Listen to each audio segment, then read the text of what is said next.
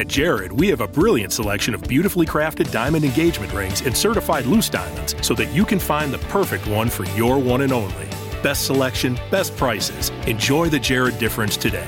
Jared, love brilliantly. My name is Tracy Arial, and I am unapologetically Canadian.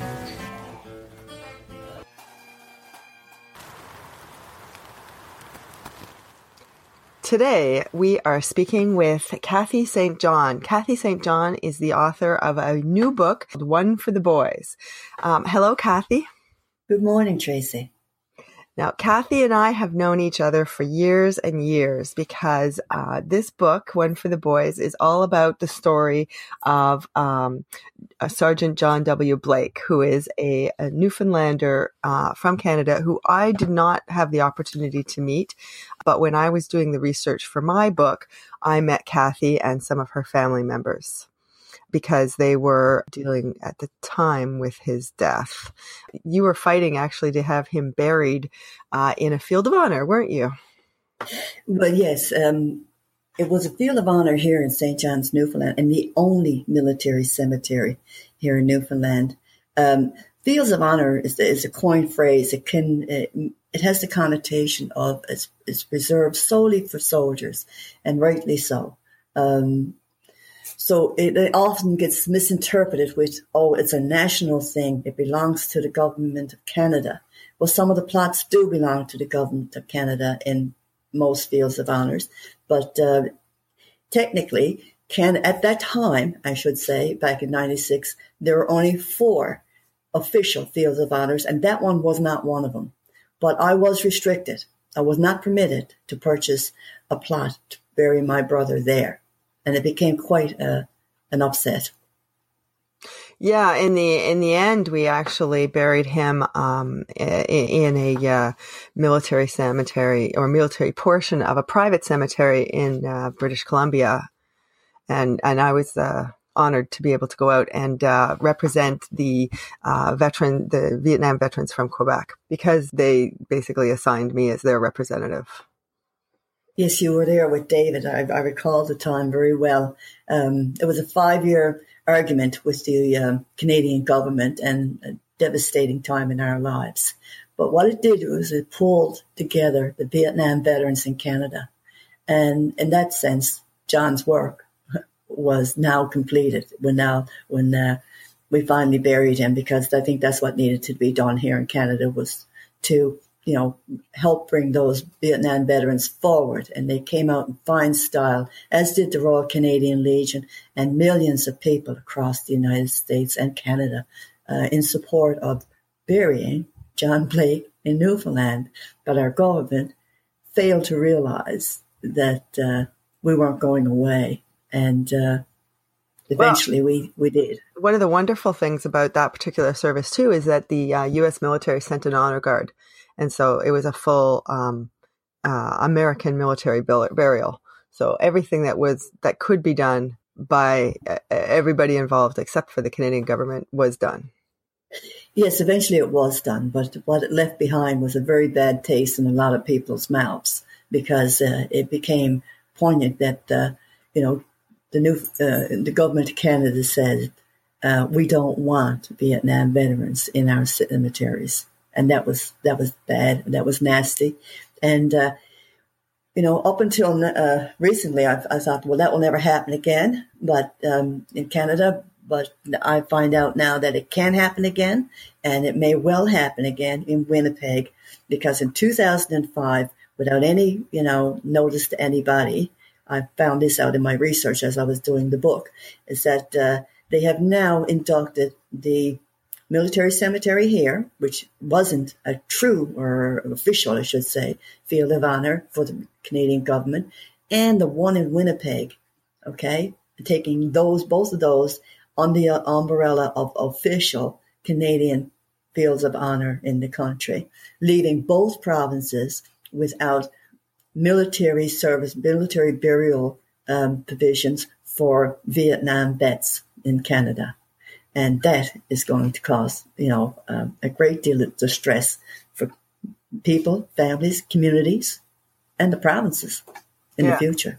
Yeah, yeah, yeah. People don't realize how uh, really devastating these kinds of arguments can be for family members um, who are already suffering because their loved one is gone. I mean, it's a uh, for a very long time they wouldn't allow Vietnam veteran uh, to participate in uh, Remembrance Day services. And that has since been overturned in part because of members of the Royal Canadian Legion themselves who actually went against their own leadership to vote in uh, Vietnam veterans as full fledged members of the uh, Royal Canadian Legion.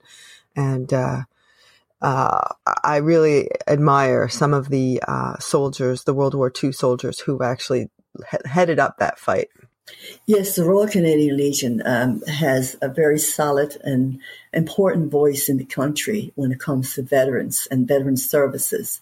And I really would like to think that, you know, the government of Canada could sit up and listen, just listen to these groups because this is the backbone of the veterans. It was created by veterans, it's ran by veterans, it's service veterans, and communities. And uh, and I, and I just wish more people would get more involved at grassroots with the Canadian uh, legions.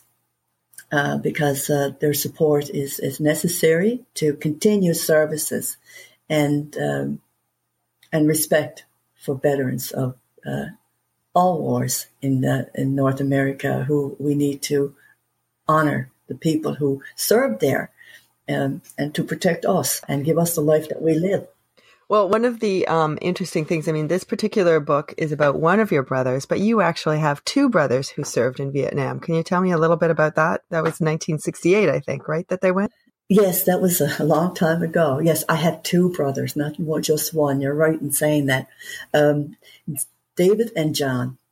Well, actually, I'm going to use the word Wayne. Okay, David and Wayne. I grew up my brothers, David and Wayne St. John. And uh, when I was 16, we were living in Montreal at the time, and uh, the war was the war on television, and we were all affected by it because I guess we felt it in our little family more because we come from a, a family of military peoples, and our father was a World War One veteran, and uh, he was much older than mom, and it, we were his second family, and he died when we were young, and um, and mom was raising us, and uh, and she had served also in a war, World War II. She was in the Navy, um, in her uh, during her her time with that, and uh, so we always had that presence of military and structure in our lives. Of course, it was no surprise then when the boys came home. Well, a bit of a surprise, but you know we understood it fairly quickly that they were going to go and join the United States Army and and eventually serve in Vietnam. And that was their plan, and they stuck to it. They were young. Okay, David was 17 and, and Wayne was 19. So they went through the process uh, and uh, the recruitment, uh, enlisting, and they required documentation from Newfoundland, birth certificates. So we had a bit of a surprise uh, when the birth certificates arrived, um, because um, you know they are they grew up in St. John's, uh, Newfoundland, went to school here in, in Topsail, um, and there was never any question about who they were and, and their names. But when their certificates arrived, David's came up as David St. John, and Wayne's came up as John W. Blake. And that created quite a kerfuffle.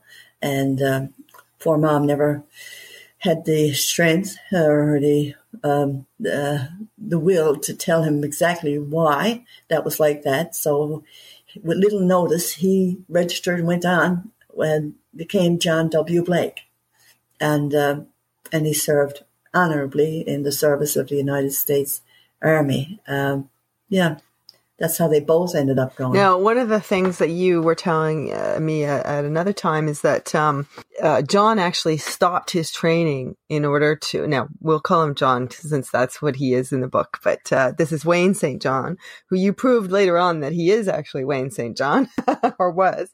And, uh, but then now, but as he lived his life from the time he was uh, signed up to the military until the time he died as John Blake he actually stopped his training in order to protect his brother. Can you tell us a little bit about that?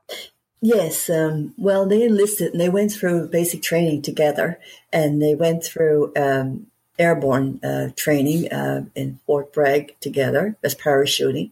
And then they were split up, and David went to um, learn about mechanics, um, and he was to be state, kept on stateside, uh, not because mom had intervened at the time and said, "You got both of my sons. One is John Blake, the other one is David St. John. They can't both go to Vietnam." But anyway, so you know, at the time, they something was uh, arranged that well, the younger one would stay stateside, and that would have been Davis. And uh, I wrote about this in the book, and so he ended up temporarily being stateside, and he was a clerk uh, in, in an office, and he was typing the orders that were sending men and boys to Vietnam. And after a short while, about six months, he he typed his own orders, and his orders came through yeah, these orders came through, right? and he's going to Vietnam. All right, so he go he went and visited John, who was in training as special forces. He, he earned his green beret, and he was selected. You know, he was extensively trained as a as a, as a soldier, and uh, he was John was selected to um, to continue his training as an interpreter, and uh, so he tells David tells John that I am going to Vietnam, and John was furious with him, right? Because that shouldn't have happened, but now it happened. And uh, orders are orders, and you, you just don't get to change them when you're in the you know the United States Army. So David's going on to Vietnam before John, and John was furious, and he was scared, and we were all scared because we knew that you know John was getting extensive training, and uh, David didn't have that kind of training and uh, but he was going. David would be going there as a mechanic for the choppers. Um, but we didn't know much about Vietnam, the country, and John did, and he was fearful. So he stopped his training, requested a immediate transfer to Vietnam. And I guess maybe in the back of his mind and in his heart that if the United States government realized that he, they had two brothers there that from Canada that they would send one home and preferably they would send David home. But that didn't happen because the United States Army said orders are orders and they both had to pull the duty now. So, but David, you know, he, he, they were all, everybody's in harm's way in Vietnam at that time. Um, but to what extent? Okay. Um, David remained on base and yes, it was, you know, it was in Cu Chi and that wasn't a, a walk in the park either. But John was more extensively trained and he was, uh, he was there as a special forces uh, personnel, and eventually he um, volunteered with the Airborne Rangers um, because that is a volunteer position. It's, it's highly dangerous, and it's uh, you know you require highly to be highly skilled yourself, and uh, so he worked. That was his work. He worked with the uh, November 75th Rangers uh, with the Airborne Regiment there in Bong Son, and David was probably only about an hour away from him, but not in near the theater of war. So they both served the same time wow. in Vietnam. And both of them came back. Mm-hmm. They did. They both came back. We enjoyed one Christmas when David came, and they both came back at that same time then, and we really enjoyed that. We were living in Prince Edward Island at the time on base. Uh, our stepfather was Air Force and uh, shortly to retire, so we spent one year there, and that's where we really had our last Christmas, all of us together and it was wonderful. And uh, David went back to the United States after his uh, furlough, and he just uh, worked. You know, he worked there as the um, as honor guard duty, um, and that's uh, a service that is given to soldiers who return home to be buried. And uh, John went back. He pulled a second tour, and he went back to uh, Vietnam so he could opt out earlier from the United States Army and uh, not have to do any work uh, stateside. So he went back to his unit, and that's where his heart was anyway. And um, yeah, to do another six months, and he would have been uh, released. They came back together, um, and then they.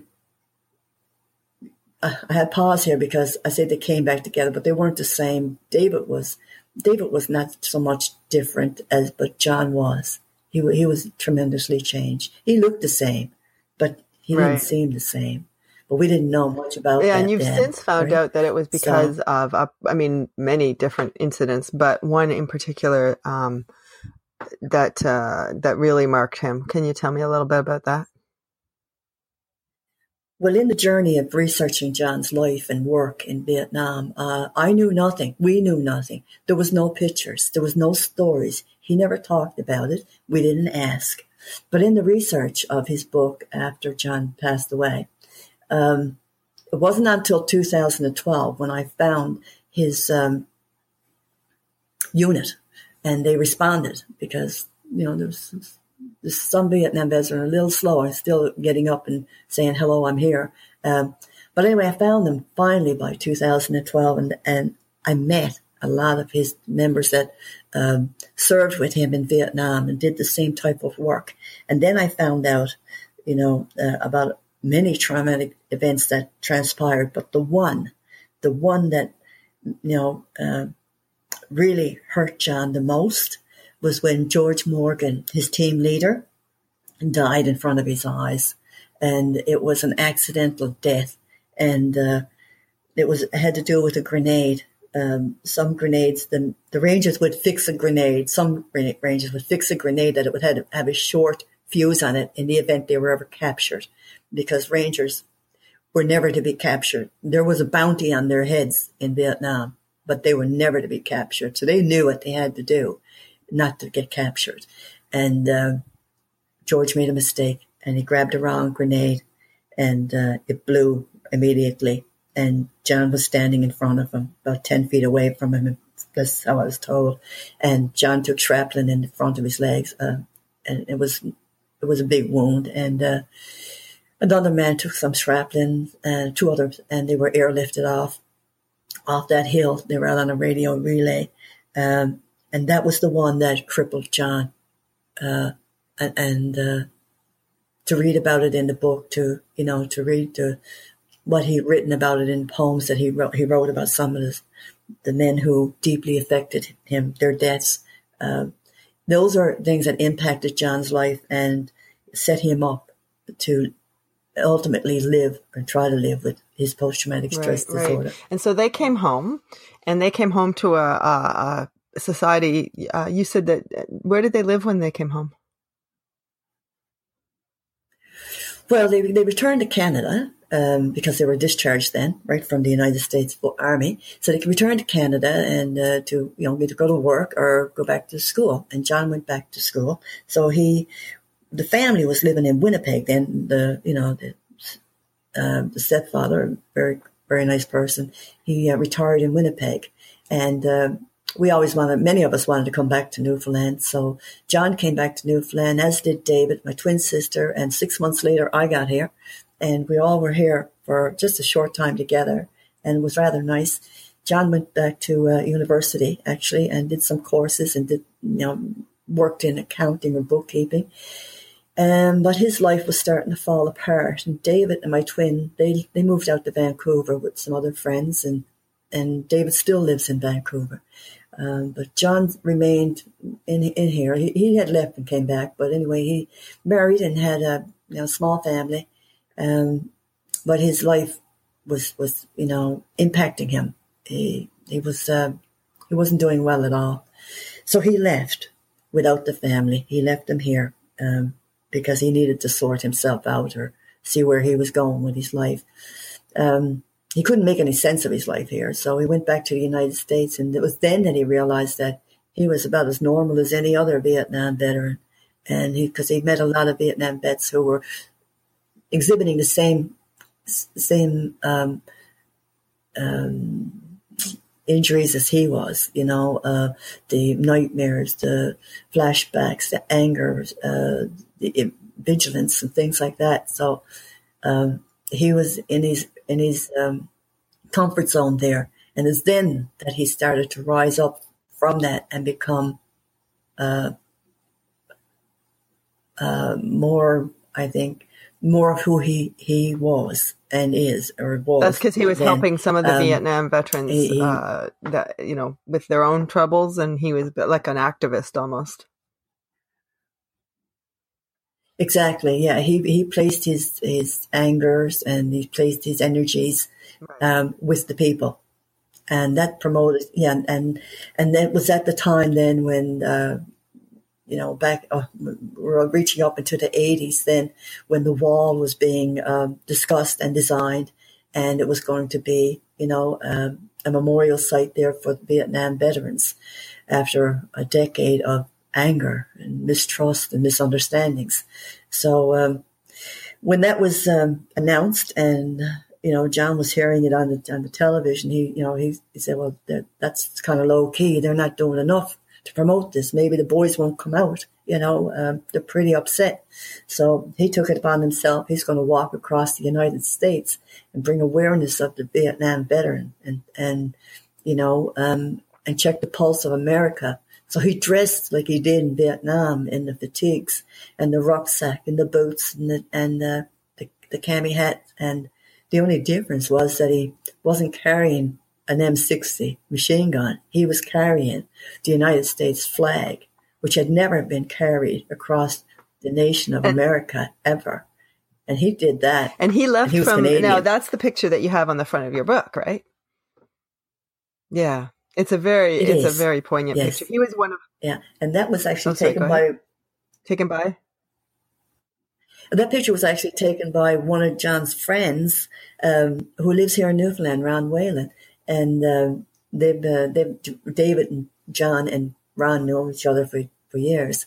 But uh, when John, when David, well, David had met, and Ron and David were in Vancouver, I should say, and David had they had met John in Seattle, Washington, when he arrived there to start the walk, and uh, so the boys were all together, just as they were all together, right? Um, well, especially David and John when they um, were sworn in to the United States Army. They stood by side by side by American flag. And now here they were side by side again. And John is walking, going to walk across the United States of America. I mean, now that was 3,700 kilometers or their miles? Oh, 3,200 wow, miles, right? Uh, on that, yeah, it took, took him seven months, but he learned a lot along the way. And, uh, he learned that, you know, the American people were sorry, very sorry for, for treating the, you know, the, the veterans so poorly when they came home. It wasn't the veterans they were angry at. It was government. Everybody was angry with the government, but the veterans bore the brunt of it. And, but they were deeply sorry about that. And, uh, they wanted to be forgiven too, just as the Vietnam veterans wanted to be forgiven you know, every every veteran who comes home from a war gets a parade, you know, and that's the sign of society saying, "We forgive you. We thank you for what you've done for us." You know, you went there and you you had to do horrible things for us, but the Vietnam veterans came home and there was no parade, there was no thank you, and there was no forgiveness until the memorial. Yeah, which wall. I've been to. Have you been to the wall? Absolutely. Um, John and I were supposed to go there together. Uh, and uh, as it happened, there's a little side story here. I found my father's people in Wales, in Pontypridd, Wales, and I found that they were there. And John and I were supposed to meet up. We hadn't seen each other for a decade or more, and, and he, he was going to take me to the wall. And I said, yes, we will do that. But then a letter came into our lives saying that we had family in Wales, where dad was from. And John said, you're going to Wales, you're going to Wales. But I said, what about the wall? I got to go to the wall. He said, no, you're going to go to Wales. But then that, out, that on opened up another door in our lives that brought a nice surprise to us. Um, I did find my dad's family. It was wonderful. I didn't get to the wall then. And then I never, you know, I never got the opportunity for to be with John ever after the day he left Newfoundland.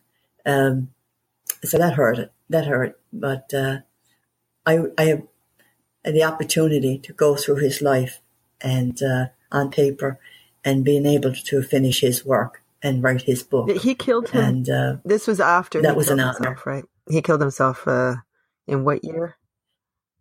He took his life. He, he made the choice to end his life. Uh, there's reasons for that, and it's all in the book.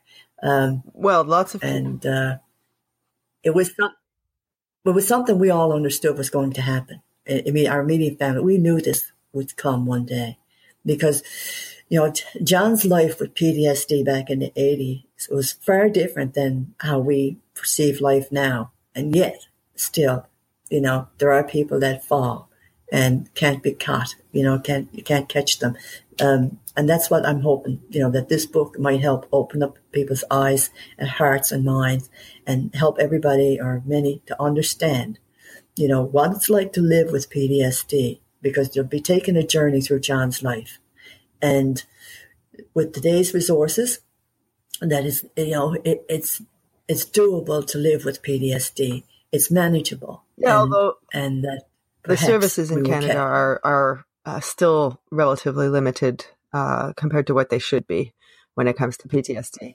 Um, and a Absolutely. lot of our listeners won't know that um, when uh, Saving Private Ryan, Saving Private Ryan came out, that particular movie was so um, precise in terms of what people lived through in World War II. A lot of the Vietnam vets actually helped some of the World War II veterans deal with P- effects of PTSD that they hadn't realized were still there under the surface. So this is not a disease. This is something that can happen almost any time, you know, depending on the triggers. It can happen to anybody. Yes, it can happen to anybody at any time, to any degree. You know, now John had complex PTSD. That's caused largely from combat.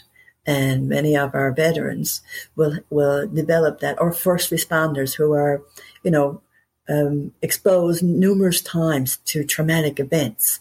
You know, um, they, they can, and probably, you know, not everybody will develop PTSD, but some can, and, and it happens. It will happen.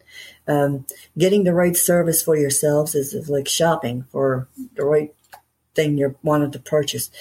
You just you have to, you know, get out there and you know share with mental health community. Let them know that you know the help that you need. And if you're not matched up well with somebody, you keep asking, you keep searching. You get until you're matched up with, with person who can help you with your needs. Yeah, that's and, not um, easy. It's not easy. because easy. it is doable.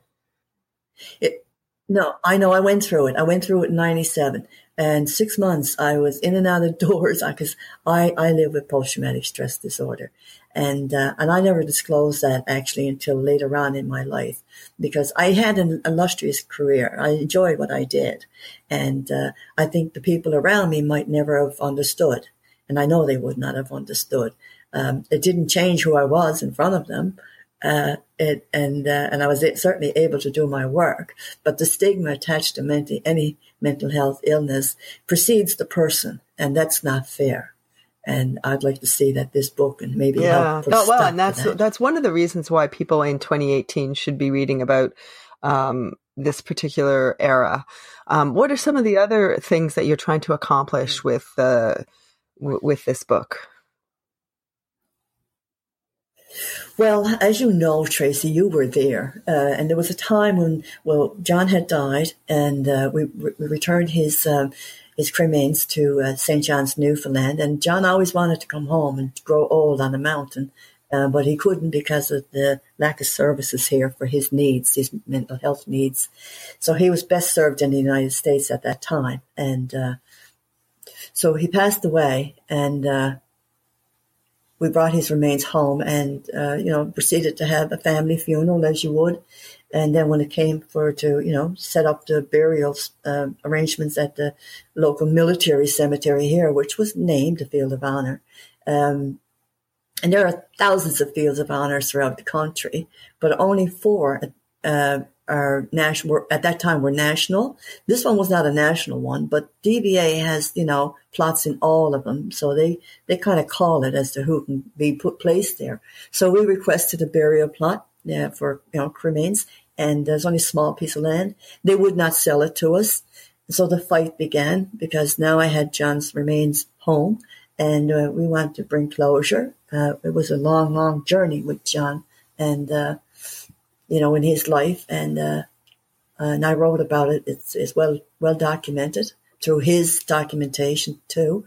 Um, so we did this, and uh, for five years we were denied the right to burial and bury him there solely because he was a Vietnam veteran. Yeah, and well, and that's where we started our interview with um, and, your uh, understanding that now you're going to have to be in another fight because of Winnipeg's decision. Um, that's, uh, but there are other, um, issues that you raise uh, with this as well, because we're talking about an era um, that we're talking about links to um, between Canada and the United States in terms of uh, military links. These are not the first people who have served with another with the other country's war. Oh no! Oh no! No! It, it, Canada and the United States have been neighbors for centuries, centuries. And yes, they're going to have their little fallings out and kerfuffles from time to time. But you know, when Canada went to World War One and World War Two and Korea, each one they went there before America joined, and they're you know American soldiers, um, American citizens, I should say, came over the border to Canada to serve with Canada under Canadian colors. And at the time, all those were considered foreign wars. But until you know the United States and you know uh, became affected by the wars with the sinking of the Lusitania and the Pearl Harbor bombing, um, that you know that they jumped in and became a part of the these wars. Then you know like the it was always you know the, we shared our citizens in in warfare because of NATO, and when Vietnam happened, well, you know, it was no different in the minds of Canadians. Well, I mean, there, it was there was us, a question really. of whether so, or not uh, Canada would get involved in Vietnam, but um, and we did because we actually sent military soldiers over there. A lot of people don't realize that that was our first and second peacekeeping missions, and at the time, peacekeeping missions were significantly different than they are now. They um, countries would choose uh, each country in a conflict would be able to choose one person, one other country um, that was actually an ally.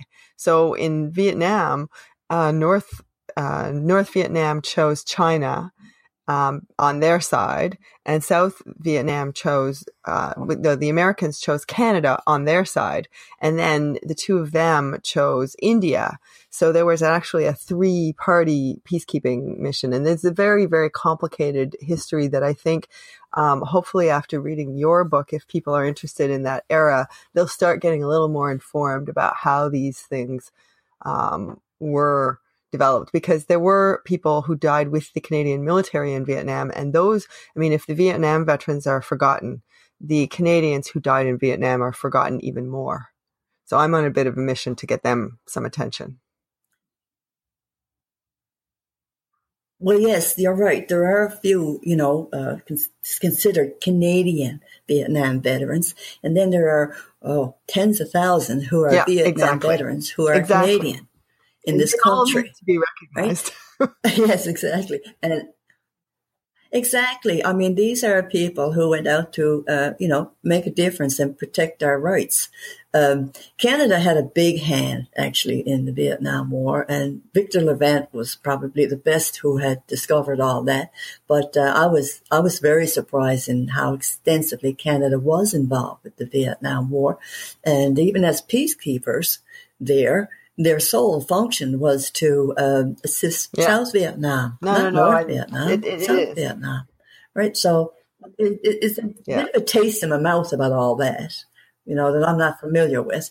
But I'm not going to go beating on, you know, the history door. And and and Right. what concerns me the most is now, you know, is that right now, and since 2005, Canada has taken in the beautiful, huge, magnificent military cemetery in Winnipeg as a national national cemetery, and it too is the only uh, military cemetery in Winnipeg. And there is a large number of Vietnam veterans living in Winnipeg all their lives, and these are veterans, and uh, they will not.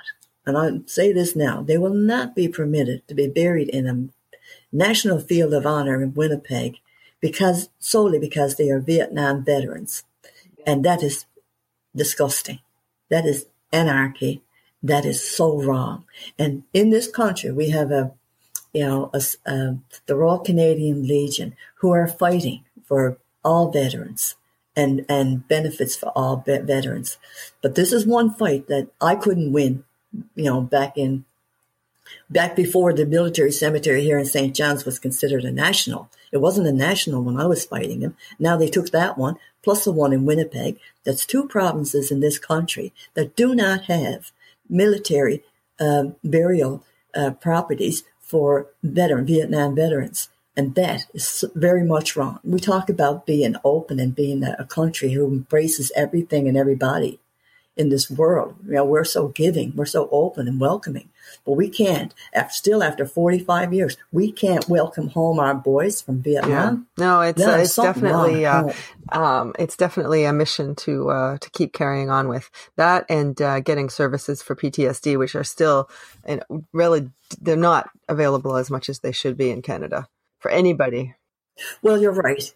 You're right. And you know, when people, when you have people around you that have the experiences like the Vietnam veterans with PTSD and many, and now many of these men, I mean, they're, they're uh, well versed with it and they've well adjusted their lives, you know, uh, living with, with PTSD as a, I have adjusted my life. I mean, 1997 uh, was a long time ago. I'm still here and I'm doing okay. And, you know, I have my supports around me. I have my little dog. That's a no brainer, by the way. And, you know, and and we're just recently in the news where you know we have Canadian veterans who are trying to get service dogs, and you know we had a, a government that's holding up the process because now they want another you know. Uh, um, service or um, survey from the United States saying how good that is for a veteran. Yeah. Well, it doesn't take, it's a no brainer. Service dogs are excellent. They are the, the best source of healing and working with and ma- managing PTSD. Everybody should have one. I'm serious. Everybody who has PTSD, I mean, it is the best thing you can come home to is, a, is a, an animal that can bond with you and, and give you that sense of belonging and now.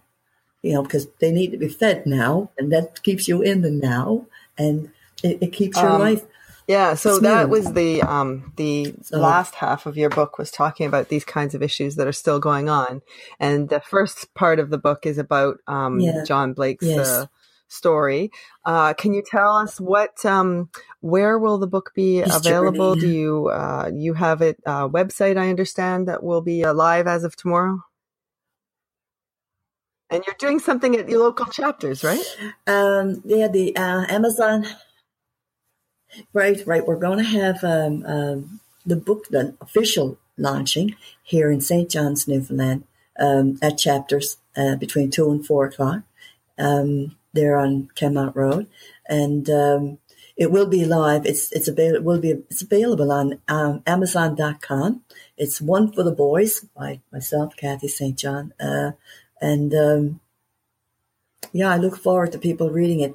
Um, we did have two um, private signings. Um, one was in Vegas with the his unit, right, the Airborne Rangers, and uh, the boys came out to meet me there, and uh, they have read the book, and uh, they are very proud of what I've done for John. And uh, the same with uh, the Winnipeg Vietnam veterans. I dropped in there. I have a sister there, and uh, dropped in to say hello to my sister. And I met up with the Canadian Vietnam vets, and we had a private signing there too um, to give them the heads up and the read on it. So they've read it and they've come back and they they, they said I I did them I did good. Uh, when the when the um, when the military people enjoy it yeah. too, you know that you've done a good job. So congratulations. Well, thank you on that. And I couldn't have done it without without John's unit. Um, and it took when I found them, we stayed in close proximity, and they they shared with me the pictures that are in the book. I had nothing. Um, uh, they shared with me the stories. I, I never knew. I mean, it it actually blew me away how I fell in love with this man, this John Blake soldier. You know, because he he's my brother. Like I love him in the sense that I'm so proud of him. I could just burst. You know, he was a he was quite a guy, and I didn't know that. You know, he kept all that away from us and me because I, I might have thought I was too delicate because I grew up playing with dollies right? And, and uh, but he he didn't share it with me then, and I wish he had a. I wish he had a told me more. Um, but I know everything about the man, and I took a walk in his life, and it wasn't an easy journey, Tracy. I mean, there was times it was so heartbreaking, but um, but I'd do it again. I'd do it again if I, you know, if I needed to finish a book for him, or I would do it. I would do it again because I would not want to miss this man.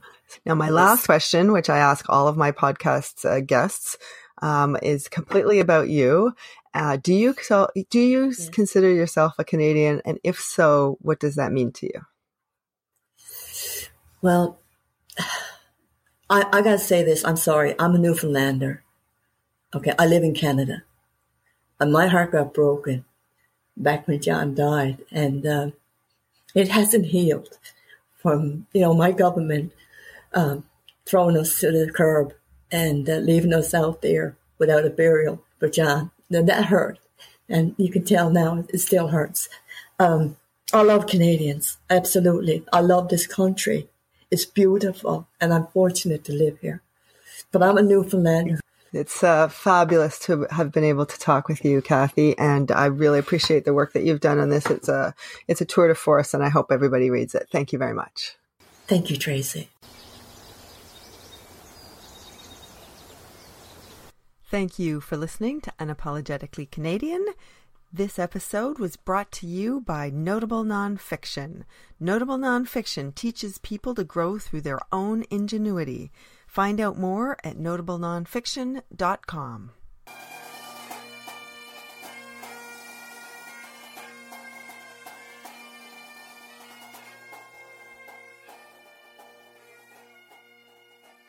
Mary redeemed a $50,000 cash prize playing Chumba Casino online. I was only playing for fun, so winning was a dream come true. Chumba Casino is America's favorite free online social casino. You too could have the chance to win life changing cash prizes. Absolutely anybody could be like Mary. Be like Mary. Log on to ChumbaCasino.com and play for free now. No purchase necessary. Void where prohibited by law. 18 plus terms and conditions apply. See website for details. The voice in the preceding commercial was not the actual voice of the winner.